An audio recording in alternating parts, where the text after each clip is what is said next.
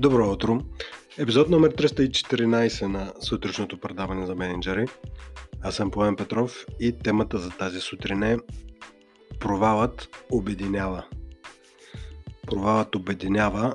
Още в самото начало трябва да кажа, че не съм в никакъв случай адвокат на това да се правят провали или да се отпразнуват като с шампанско, а, но по-скоро от първо лице бих искал да споделя а, научаванията за това по какъв начин един провал и провал може би е силна дума, но бих казал а, ситуациите в които плановете не съвпаднат с реалността могат да са причина за обединяване на екипа.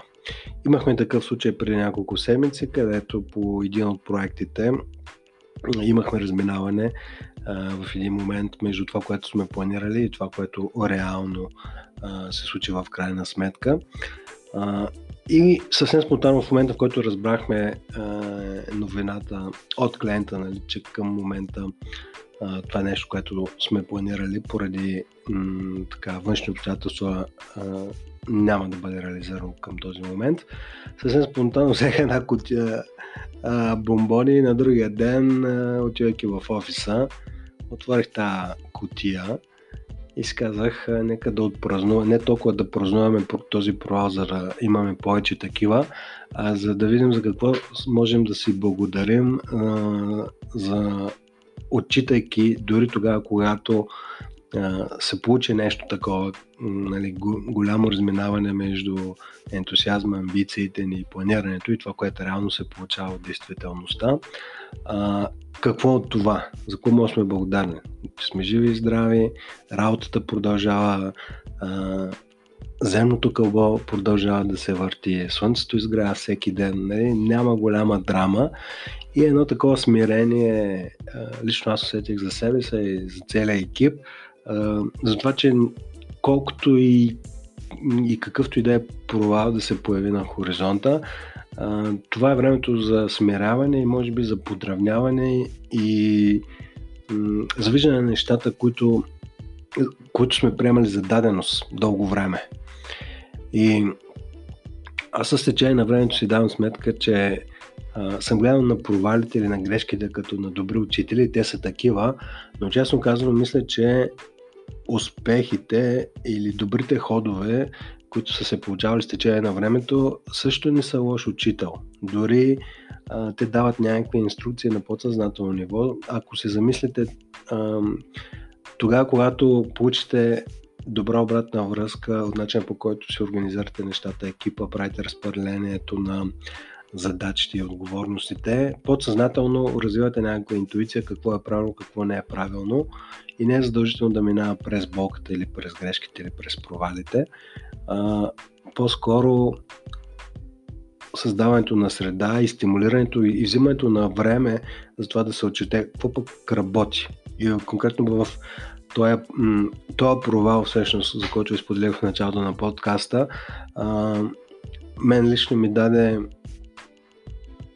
възможност а, още по-силно да, раз, да разбера или по-скоро да, а, да разбера смисъла на един от принципите в работата ни, който е а, да бъдем фокусирани върху определен сегмент от пазара, а не върху определен клиент от пазара.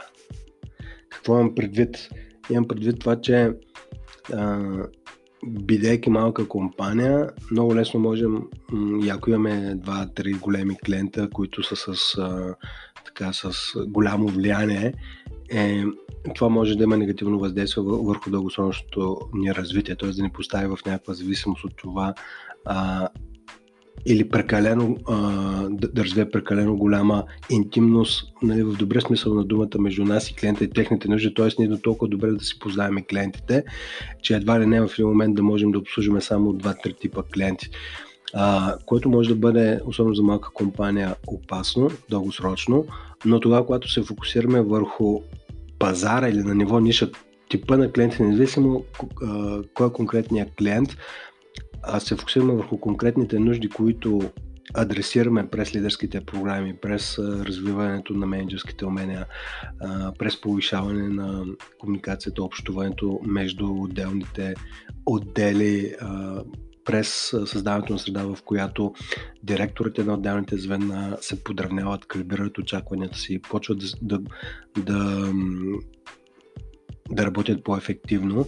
Всъщност това е нуждата, която винаги ще има на пазара нали, за а, нещата, които правим, докато клиентите, м- честно казвам, дори да са 100 годишни, идват и си отиват. Нали, имаме жел... нали, лично желание нали, да работим не колкото се може повече, а толкова колкото е необходимо. Толкова колкото има смисъл за клиента, толкова колкото има смисъл за нас.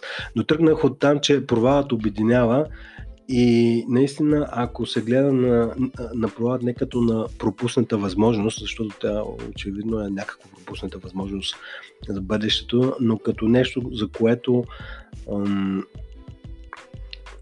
е времето, нали, човек наистина тези няколко неща и може би а, трябва да спра да ги повтарям, но а, те, те, те са малко на но, но съще, съществени. Да се видят нещата, които до сега сме взимали за даденост, да се видят нещата върху какво ни казва този провал, нали, върху какво всъщност трябва да се концентрираме, върху то всеки един провал всъщност, ако се приеме, че е като обратна връзка от реалността, ни помага, нали, ако приемем и обработим тази обратна връзка, ни помага да, да се центрираме и да се фокусираме с още по-голям лазерен фокус да, да продължиме нататък. Но за да не, за не стане прекалено лична историята на, на този подкаст, бих ви провокирал да се замислите ам, кои са провалите, които дори ако щете в рамките на последните 2-3 месеца, ако погледнете на тях като нещо, което ви обединява, не като нещо, което ви раздинява или предизвиква а, вълни или цунами на обвинения между различните хора, които са участвали в проекта, а, ако погледнете на провал като обединение, всъщност около какво ви обединява? Около какво ви обединява? Лично за мен нали, този провал, за който споделих, ни обединява около общото разбиране да се фокусираме върху пазара, а не върху конкретен клиент. Това, това е като Тоест ние а, обслужваме пазар, определени пазарни нужди, а не определен конкретен клиент. Точно както са добрите футболисти, да речем. Един добър футболист не е наед от конкретен отбор, той е наед от индустрията. Когато има нужда от добри футболисти, тогава в един момент той може да избира точно къде да играе. Та обратно към вас, кое е нещото, което ако може да се появи като научаване или като на, на време, в, в което се дадете равносметка от провала.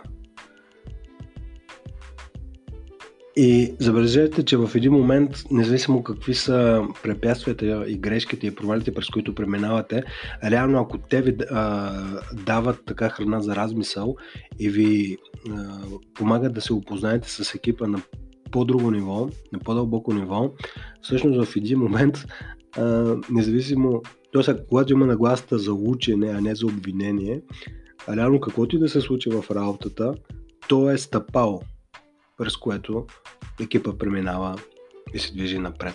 То е просто част от пътя.